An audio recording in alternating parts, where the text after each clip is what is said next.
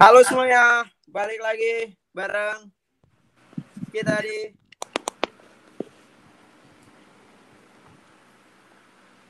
Hilang lagi suara lu. ada ada ada bang, ada bang, ada ada ada. Oh. Gimik aja gimik. Lu di kosan pakai apa sih internet? Sama pakai Indie Fast. Hmm, hmm pantes nggak jalan internet lu. Hmm. Gimana nih? Mau sikat aja apa gimana? Ini kayaknya ini gue pakai web. Kalau pakai web kemarin juga kayak gini. Ya udah sikat aja udah biarin lah. Itu udah tiga minggu libur. Hmm. Jangan hang-hang aja lu setan. Abang sibuk mau tur. Ya, gua lagi, gua lagi. Lu yang kalau nggak ada res mau nggak mau lu jalan podcast. Setan lu emang lu. Nggak jelas. Bingung bang.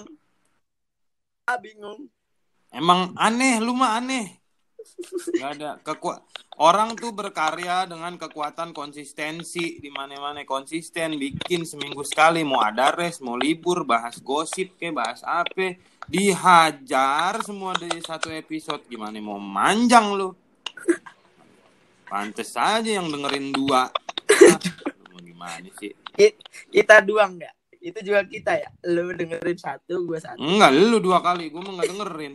Iya iya iya. Gue kan punya mentahannya soalnya dengerin nih. Bener. Aduh. Oke lah. Maaf ya teman-teman semuanya. Uh, podcast set by set itu kalau misalnya nggak tayang salah gua. Diculik orang Jawa soalnya udah mulai banyak yang nanyain nih hmm. uh, set by set ternyata udah mulai uh, apa namanya udah mulai ada pendengarnya gitu hmm. udah mulai ketahuan siapa yang, yang punya hobi gitu. yang sama bener hmm. bahkan nanyain malah itu dong bang F1 dong bang kata gue jangankan F1 MotoGP aja kagak kagak tek tek juga kitanya iya siap. Iya doang gitu setan. Salah bang. Gue yang salah. Jadi gimana gue mau gue nah ini klarifikasi nih buat yang dengerin. Jadi kalau misalnya nggak uh, ada res side by side podcast nggak uh, tayang hmm. pokoknya. Karena dodit aditnya males. Oke bang, kemarin lagi banyak ini juga. Kagok dari habis libur uh, corona kan nggak nggak kerja tuh, tiba-tiba ketiban kerjaan banyak, jadi langsung panik gitu diurusin Kocak dulu. Liburan ayo gue pengen nonton Pokemon. Siap. ya Allah teman-teman mendengar sekali lagi gue minta maaf ya kalau misalnya uh, apa namanya beberapa minggu ini kita nggak siaran karena gue ngilang jadi bang Yudanya nggak ada tandem siaran gitu kalau misalnya teman-teman uh, setuju mungkin nanti kita bisa hadirkan tamu-tamu di beberapa episode yang mungkin kosong gitu ya Tai. ya, kan biar pas gosip-gosip tetap ada yang ngisi gitu, Bang. Oke, jadi balik lagi sama gua di Asep Spion kanan dan gua Aji kenal pot bobokan. Di side by side podcast MotoGP Wer. Wer. Dan di hari ini tuh kita mau ngebahas soal uh, race Road to Misano seri ke-7 ronde ke-7 jadi uh, apa namanya San Marino yeah. GP San Marino. Hmm. Sebelum masuk ke, ke situ apakah ada kabar-kabar gembira nih Bang dari beberapa minggu kemarin kita off Bang Yuda? Kabar gembira yang pertama adalah Indonesia masuk Apaan? kalender. Aku tahu-tahu Indonesia. Indonesia masuk kalender MotoGP kan udah resmi. Ya kan memang udah tahun depan itu mah. Kemarin. Terus apalagi selain itu kan emang tahun depan Indonesia udah masuk hmm. sirkuitnya aja belum jadi baru empat tiga puluh persen kayaknya baru iya empat puluh persen apa nggak tahu dah hmm. ngebut Dan, uh, uh, doang lu orang ditimpalin kalau ngomong iya nih bang dari yang gua tahu itu kayak si orang kok ngomong ha ah ho ha ah ho doang ini gua ada tandemnya kagak berasa ada tandemnya aduh ya Allah ini podcast isinya ngomelin Dodit Adit ya, guys. Nggak apa-apa, nggak apa-apa, biarin aja. Biarin aja, biarin aja. Iya. Jadi gitu. Si emang apa ya maksudnya ini eh, masalahnya di mana ya? Kok progresnya terkesan lambat gitu ya, Mas? Tapi emang katanya begitu, uh, maksudnya emang uh, targetnya adalah kan selesainya di bulan-bulan uh, awal-awal tahun depan lah gitu selesainya. Jadi emang hmm. kayaknya emang emang progres progres yang dan yang paling lama itu kan bukan di pengaspalannya, malah menurut gue emang di pembebasan lahan di di apa namanya? Itu itu ngambil perkebunan ya, jatuhnya uh, uh, perkebunan kelapa ya kan? Bener. Jadi gua kemarin uh, gua kemarin kan udah cek-cek website jadi maksudnya hmm. uh, tiket kan sebenarnya uh, rumor juga tuh ada yang bilang udah dibuka, ada yang bilang ternyata belum gitu. Maksudnya hmm. karena belum ada belum ada ya bentuk fisiknya belum ada gitu. Jadi dan schedule juga belum dikeluarin tapi di webnya kan udah ada tuh udah udah akan segera dibuka tiket uh, hmm. untuk MotoGP Indonesia gitu. Yeah. Nah, kemarin gua ngecek-ngecek, gua nggak tahu gimana ceritanya kayaknya si AI di handphone di jaringan internet nih hmm. emang rada aneh gitu ya. Gue juga nggak paham. Hmm tiba-tiba yang follow di Instagram gue itu adalah akun-akun rumah di Lombok. iya. Yang view-nya tuh katanya dekat dari uh, sirkuit, cuma 4 menit dari hmm. sirkuit, cuma 10 menit dari sirkuit. Terus ada juga yang nggak usah beli tiket untuk nonton MotoGP gitu-gitu karena bisa ngelihat dari balkon rumah. Tai, hmm. tai ledik gitu gue. Kok jadi pada follow-follow gue gitu hmm. gitu gitu. Kayaknya mereka gara -gara... ngambil dari sistem browser lu lah. Ya. Uh, uh, makanya kayaknya emang uh, gue nggak ngerti nih pokoknya sistem AI si handphone jaringan internet ini gimana gue nggak paham juga dah. Tapi ngeri emang kadang kita baru mikirin mau beli apa aja iklannya muncul di Instastory bangsat banget. Iya benar emang emang alien ini teknologi alien kayaknya. Oke, okay, jadi balik balik lagi hmm. uh, kabar kabar gembira yang pertama adalah yang kemarin itu uh, kita keluar sebentar dari MotoGP kalau hmm. uh, ke, di seri kemarin Terwell Terwell itu sirkuitnya Aragon tapi hmm. seri apa ya seri ulangannya dari Aragon yeah. jadi Aragon terus uh, dibikin dua kali minggu depannya itu dibilangnya uh, seri Terwell hmm. nah itu uh, di balap superbike hmm. uh, di kelas World Super Sport 600 yeah. itu Galang Hendra berhasil finish ke-12 di race 1 dan race 2. Jadi dapat dapat 8 poin. Oke, oke, oke. Apa namanya? Galang Hendra nih akhirnya berhasil memecahkan rekor yang dipegang oleh Doni Tata. Doni Tata Bradita. Betul. Karena don, sebelumnya kan pembalap Indonesia yang dapat poin di kelas World Super Sport 600 itu uh, hmm. Doni Tata. Iya. Dalam satu musim itu poinnya satu. Iya. Nah, sekarang Galang Hendra udah ngumpulin 9 poin. Jadi poin. Uh, ya yeah, cukup cukup apa namanya? membanggakan. Yeah. Sebelum dapat posisi 12 kemarin berarti dia udah punya poin satu ya. Poin satu. Hmm. Dan bahkan uh, kemarin uh, Galang Hendra di race satu tuh sempet ada di posisi 8 sebenarnya di race. Hmm. Uh, side by side sama Danny Webb mantan pembalap Moto3. Hmm. Juga uh, apa namanya? Uh, Moto2 juga terus sampai akhirnya kayaknya kehabisan ban jadi di empat lap terakhir baru merosot ke hmm. posisi 12 akhirnya tapi gue cukup happy sih dengan dengan yeah. uh, ya, dengan hasil itu untung nggak jatuh juga sih udah udah keren berarti strateginya Betul. dia bertahan dengan ban gundul itu mm karena kan bisa aja dia uh, hilang grip jatuh kan seringnya begitu di di balap motor Betul. Mm Terus ada kabar baik apa lagi nih bang? Selain dari Galang Hendra dari pembalap-pembalap? Kalau dari Indonesia itu kayaknya cuma uh, kalau kita mulai masuk ke MotoGP, nah ini tiga minggu ini nih ter, udah mulai banyak gosip nih. Apa ya. aja nih yang lu tahu nih, nih tiga minggu ini? Ya itu si peran masa depan si uh, Dovizioso juga yang yang katanya rumornya sebenarnya pengen ditawarin KTM cuma dia nggak jelas juga kan. Maksudnya KTM udah terlanjur kontrak ke ini tapi Dovizioso-nya tuh masih nggak tahu sama Ducati gitu kan. Terus ada ada rumor-rumor ada penyesalan gitulah. Kenapa nggak Dovi gitu yang masuk ke KTM terus Rossi juga uh, masih belum memastikan uh, masa depannya.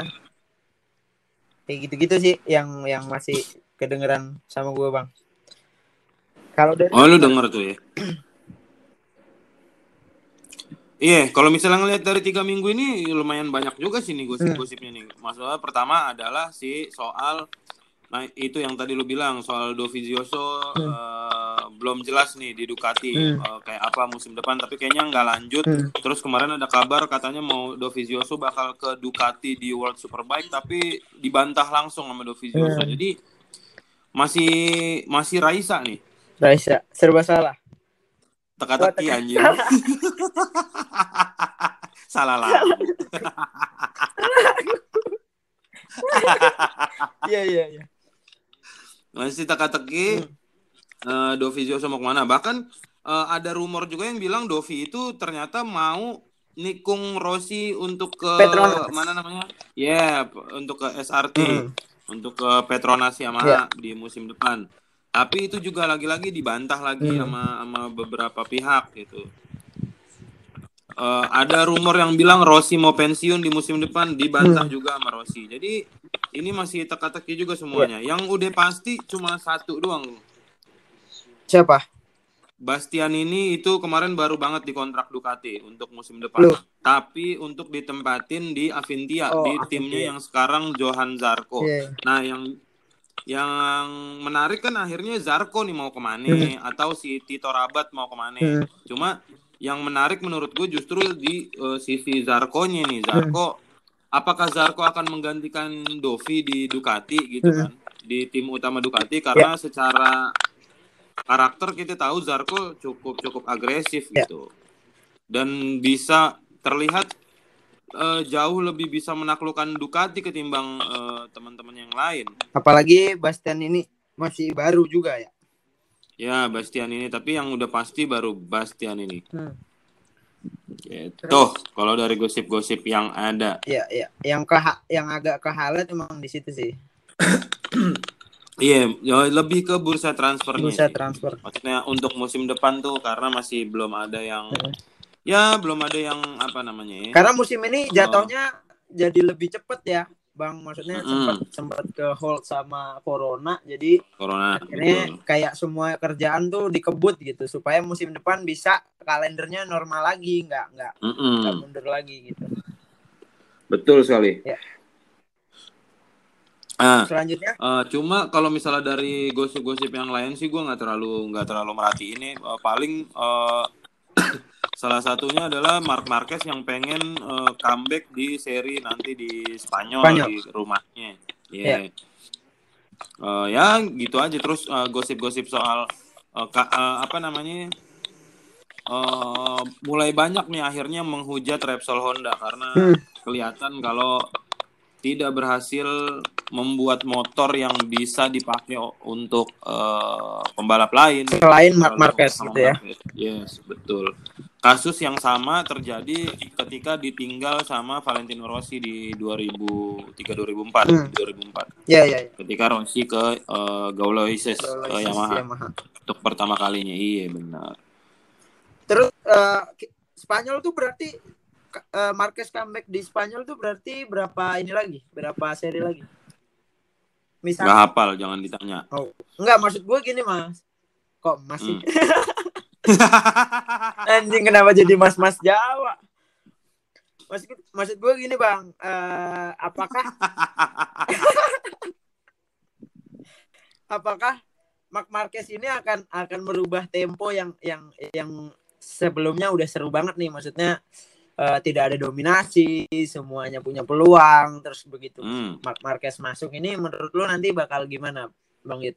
Uh, apakah semuanya akan berubah langsung didominasi, terus akhirnya yang lain kayak uh, jadi kayak musim-musim sebelumnya atau malah justru jadi keseruan baru lagi nih karena ada pembalap yang ini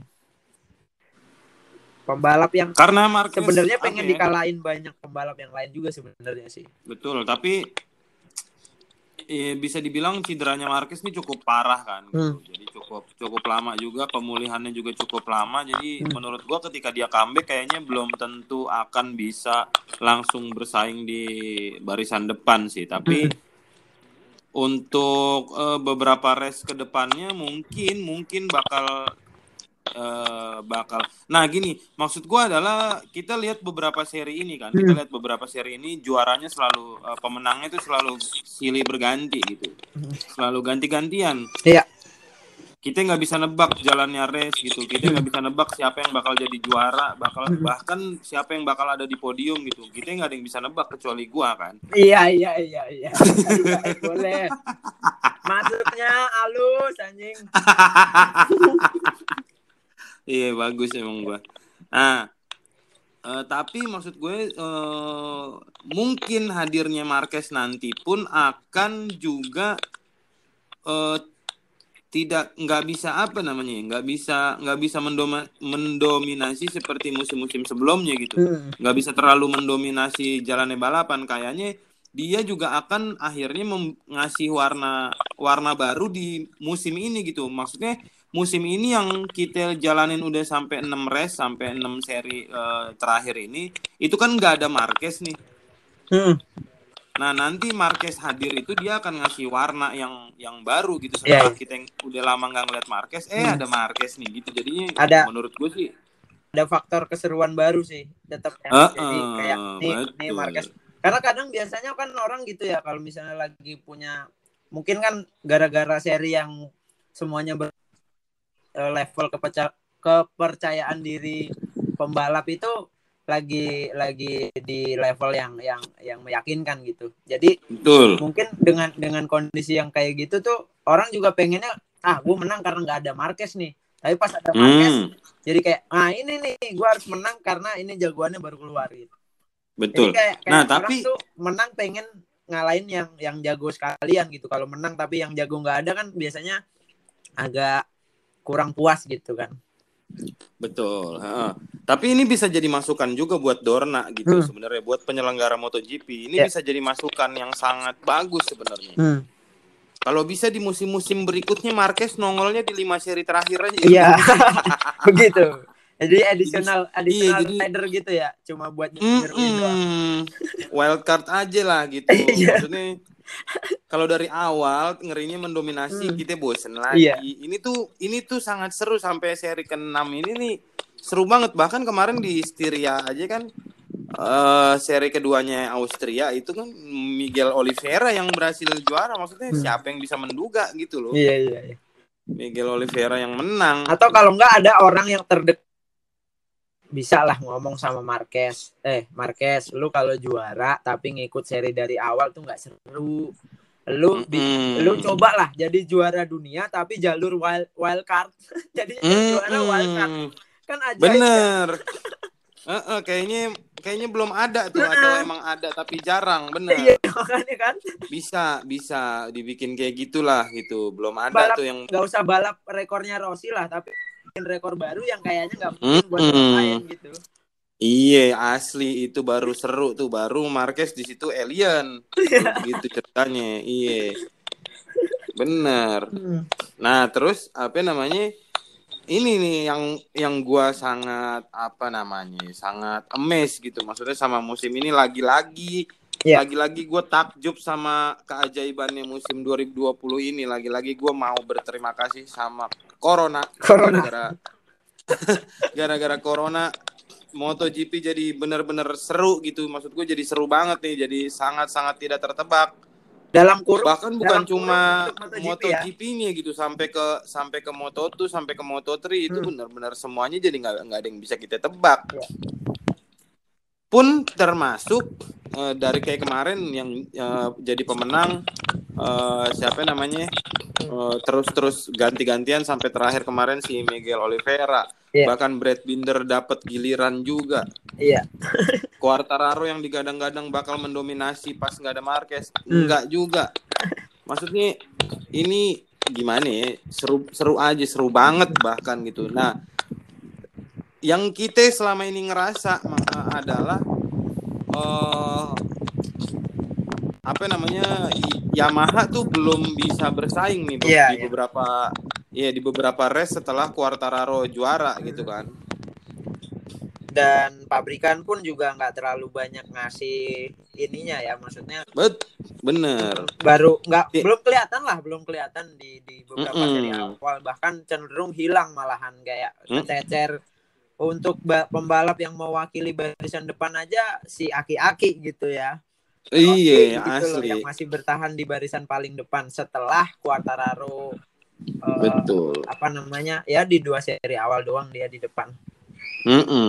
Nah, tapi ternyata kalau kita masuk ke GP San Marino ini, iya, iya. ya kita lihat dari hasil kualifikasi empat terdepan semuanya Yamaha. Yamaha. Dan selang-seling ya, maksudnya eh, pabrikan SRT Petronas, kemudian pabrikan lagi. Jadi memang semuanya Iya benar. yang... Walaupun uh, walaupun tim-tim lain tuh masih kesulitan ya tim-tim pabrikan lain ya kayak hmm. misalnya Ducati ya. gitu itu masih masih nah ini nih. Oke kita bahas sekarang ke kualifikasi hasil kualifikasi dari si GP San Marino ini sebelum kita ini kan udah jam 2 ya jam jam 4 nanti akan tayang Moto3. Iya. Jadi jadi jedanya agak cukup sebentar nih. Hmm. Jam 7 udah mulai race MotoGP jadi langsungnya hmm. kita bahas dari Hasil kualifikasi yang posisi pertama ada Maverick Vinales, posisi kedua ada Morbidelli, posisi tiga Quartararo, posisi empat Valentino, Valentino Rossi. Semuanya Yamaha. Dan gapnya nggak terlalu jauh ya, cuma 0, sekian. Betul. Maverick Vinales aja ah. yang agak jauh, dua ke empat itu rapet. Tapi ini ada yang menarik nih, ini ada yang menarik. Dari 12 besar ini, 12 uh, teratas. Ya. pabrikannya itu eh, gimana ya dempet-dempet. Rapat-rapat maksudnya berurutan iya, gitu jadi ya nggak nggak selang-seling gitu ya? Iya nggak selang-seling. Jadi empat empat, empat teratas itu Yamaha. Ducati dua Suzuki uh, Ducati dua tapi itu Ducati uh, tim satelit sama-sama bukan tim pabrikan hmm. posisi 78 ada Suzuki yeah. posisi 9 10 Ducati lagi. Iya, bisa berurutan gitu. Teratur. Tapi yang satu pabrikan, satu tim ketiga. Hmm. Posisi 11 12 KTM. Hmm. Ini kayaknya lucu aja. Ini kayaknya ini sih Bang kayak belajar dari beberapa mungkin mekanik mekanik udah nggak idealis lagi maksudnya dulu kita kerja sama aja motornya biar punya kemampuan sama gitu loh. Nggak betul enggak, mungkin. nggak ah, soalnya udah terlalu ketinggalan nih di ayam-ayamin KTM mulu ya kan? Mm -hmm. mungkin udahlah kita kita nggak usah nggak usah ngunggulin salah satu pembalap tapi kita kembangin caranya satu pabrikan bisa perform bareng semuanya gitu. Kayaknya gitu sih. Karena ini maksudnya berarti kan dua motor yang berbeda uh, rider tapi punya kemampuan yang sama dong berarti uh, iya yeah. tapi kan yang motor yang tiga kalau Yamaha ini hmm. yang tiga itu kan motor 2020, hmm. yang satu motor 2019. Yang yang pakai 2020 siapa? Ya pabrikan dan Quartararo, Morbidelli pakai motor 2019. Oh dia dia doang. Karena mm -mm. memang nggak dapat privilege itu ya, karena dia pembalap. Betul. Iya. Yeah. Hmm. Nah terus uh, apa ya yang yang menarik lagi adalah dari 12 besar ini yang lolos ke Q1 hmm. eh ke Q2 lagi-lagi kagak ada Honda nih gimana nih? Iya baru nggak lagi gue sialan. Gimana nih? Honda buntut semua pak. Alex buntut Mar semua. Alex Marquez ini Yamaha ada Ducati ada KTM ada Suzuki ada. Honda mana bos? Ih. Ngantuk kali ya ketiduran kali apa gimana? Iya maksudnya Temennya. Ini kan lagi pada balapan nih, pabrikan lain lagi pada balapan, lagi ada di sirkuit Honda kenapa nyangur di dealer doang nih? Diem aja mana? Nggak ada kok nih di 12 besar untuk yeah. starting grid. Posisi paling bagus tuh ada si Nakagami dan di posisi 14 di bawah Aprilia, dan Bos. Honda ini tim pabrikan terbaik musim lalu. Bukan bukan cuma musim lalu, musim-musim sebelumnya. Iya. Maksudnya berarti ini Gila Hondanya lu. yang bagus atau pembalapnya yang bikin Hondanya bagus berarti. Makanya gitu. mana kita lihat si Stefan Bradl dan juga Alex Marquez. Alex Marquez start dari posisi terakhir, Bos. Bradl di, di depannya. Keselip Aprilia doang. Iya. Gimana nih? Gila nggak sih maksudnya? Nih teman-teman yang mungkin uh, dengerin tapi ngikutin Honda banget nih gimana lah? Tolong bantu statement kalian nih. Uh, iya, ini gua gua rada-rada Honda ke mana sebenarnya? Apa yang dia lakuin? Iya kan udah libur tiga minggu iya. nih, kan? nggak ada res gitu apa nggak ada res kok nggak ada evaluasi dari Repsol Honda hmm. lo Nakagami itu LCR lo hmm. bukan pabrikan juga dan cuma bisa start dari posisi 14 ini mana mana Honda woi tapi lagi pula Mas si uh, Marquez itu apakah bener-bener dia nggak nggak boleh masuk pedok apa gimana sih maksudnya kan dia sebenarnya bisa dong ngasih masukan gitu buat pembalap-pembalap yang bisa turun Bang. Nah itu gua nggak ngerti apakah emang mungkin kondisi fisiknya Marquez juga yang tidak memungkinkan hmm. kali dia. Maksud gua ya bener kata lu kan udah tiga minggu nggak ada race lomba. Terus Mm-mm. penurunan Honda tuh bukan karena di race terakhir dari awal dari awal setelah Betul. Marquez jatuh itu Honda nggak menunjukkan tajinya kok.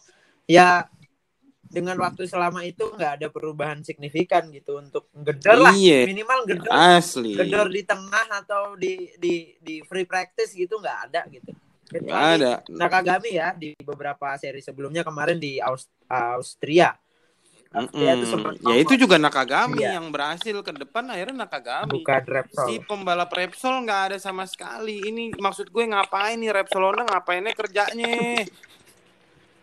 Niat gak sih bikin tim MotoGP? Buset. Ya, ilah kalau Jangan jangan jangan dia dia diculik orang Jawa juga kayak gua. Iya, mungkin mekaniknya kepala mekaniknya males, kayaknya. Males. Kalau nggak ada les malas kerja mereka. Padahal PR Iya, banyak. bisa. Iya bisa sih ketemu lagi pas race lagi bener juga lo emang lu banget lo emang gue lagi tapi make sense juga jangan-jangan begitu jangan-jangan mereka nggak mikirin uh, evaluasi nggak nggak mikirin apa yang salah sama hmm. tim mereka gitu. Nah gue ngerinya juga begitu. Ini gerabak kerubuk ada kuda ya di dekat rumah lu. Sama di gue juga gerabak kerubuk bang. Iya udah biarin emang dasar apaannya tahu dah. Ya namanya online lah. Iya Ya gitu. Nah ini gue gue penasaran nih sama Honda nih. Ada apa? Maksudnya sampai seri ini kok masih nggak selamat selamat juga? Iya. Atau... Atau mungkin mereka nyiapin kejutan gitu sebenarnya di musim ini. Kejutannya iya. apa tuh? Gak kepikiran gue. Apa? Kejutannya apa tuh? Gak kepikiran gue. Iya mereka mau ini kali mau mau bubar gitu. Nyata kita kita sebenarnya udah mau bubar Honda sekarang jadi pabrik bakso gitu kali. Asal aja gue lah pokoknya. Kenanya bakso ya ya udahlah. Lem iya. Lempar aja. Lempar aja baksonya. Hmm. Tapi itu. mungkin juga bisa jadi atau uh, sebenarnya ada mereka buat. Cuma pabrikan lain lebih berkembang. Tetap seberkembang berkembangnya Honda bawah perkembangan yang lain bisa juga gitu gak sih? Uh, average lapnya di... lu ngomong apa sih dit? Gue nggak gue nggak kedengeran nih. Masa? Iya. Uh, jangan-jangan sebenarnya Honda hmm. Honda itu juga berkembang sebenarnya. Hmm. tapi perkembangan yang dibuat Honda tuh masih kalah sama perkembangan pabrikan lain. Jadi akhirnya Honda tetap di bawah juga ujung-ujungnya gitu. Jadi per... oh. nggak kelihatan kelihatan. Tapi gue pengen tahu juga average uh, labnya di misalnya berapa gitu loh. Kalau kalau labnya ternyata waktunya tidak lebih baik ya berarti emang emang mundur aja Hondanya. Cuma agak susah tuh nggak nyari datanya tahun lalu berarti ya. Bukan agak susah emang males aja. Ya. Belum ada tim kreatif yang bikinin itu ya. bikinin bikinin data. Iya, tapi tapi gua gua uh, ya udahlah ya maksudnya ternyata Honda belum selamat juga nih di ya. seri ini kayaknya gitu. Hmm. Uh, ya kalau kita lihat dari hasil kualifikasi hmm. uh, rada-rada sulit juga nih Honda buat ah, ya. gue nggak tahu lagi deh musim ini mau ngapain lah gitu atau bahkan buat musim-musim berikutnya kalau Marquez nggak ada gitu. Apa dia mau hmm. nyari pembalap lagi satu yang uh, karena kan gimana ya? Kayaknya agak kurang fair aja gitu ketika lu bikin tim balap lu cuma mengutamakan satu pembalap doang yeah. gitu. Uh, eh, gue sih ngerasa agak kurang fair aja makanya gue sepakat sama Lorenzo di musim kemarin kalau Lorenzo ngerasa uh, eh, HRC terlalu mengutamakan Marquez sampai lupa kalau punya pembalap lainnya gitu. Nah, gue sepakat soal itu karena kalau emang kayak gitu caranya berarti HRC Repsol Honda ini uh, tidak fair lah gitu. Maksudnya tidak tidak apa namanya? tidak sportif gitu hmm. menurut gue ya. Jadi cuma karena memberatkan karena ini kan doang. Uh, uh, karena mau gimana juga MotoGP kan perlombaan sistemnya ya kan. Iya. Jadi maksud gue semua harus di uh, hmm. harus diprioritaskan gitu.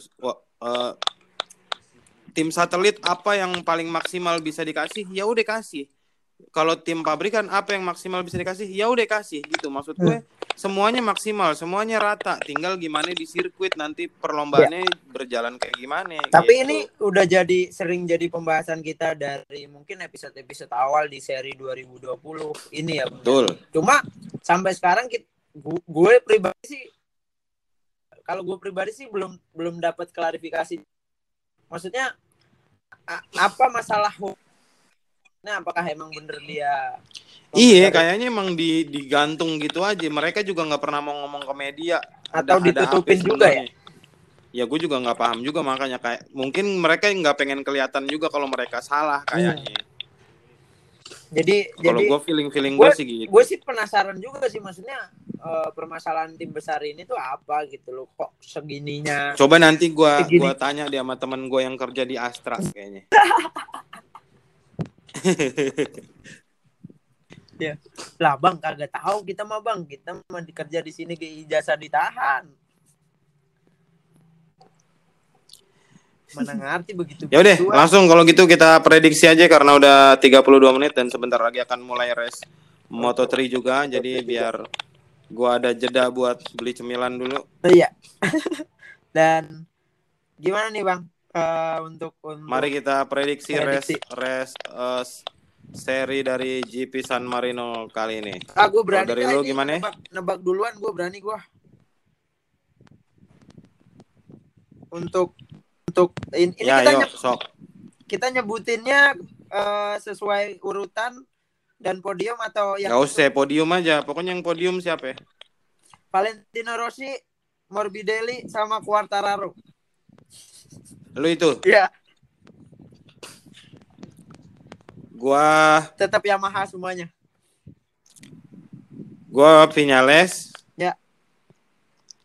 Rossi, Jack Miller. Wih, mantap. Jack Miller. Eh, apa Bang Naya? Itali nih. Bukan, bukan, bukan. Taruh, taruh, taruh, taruh, taruh, taruh, taruh, taruh, taruh, taruh, taruh. Ralat, ralat, ralat. Siap, siap. Iya benar. Vinales, uh, Rossi, terus Jack Miller. Jack Miller atau Alex Rins? Dia buka catatan dukunnya dia dulu nih. Gokil, gokil. Mantap ya, berarti Bang Yuda tadi uh, Maverick Vinales, kemudian Rossi.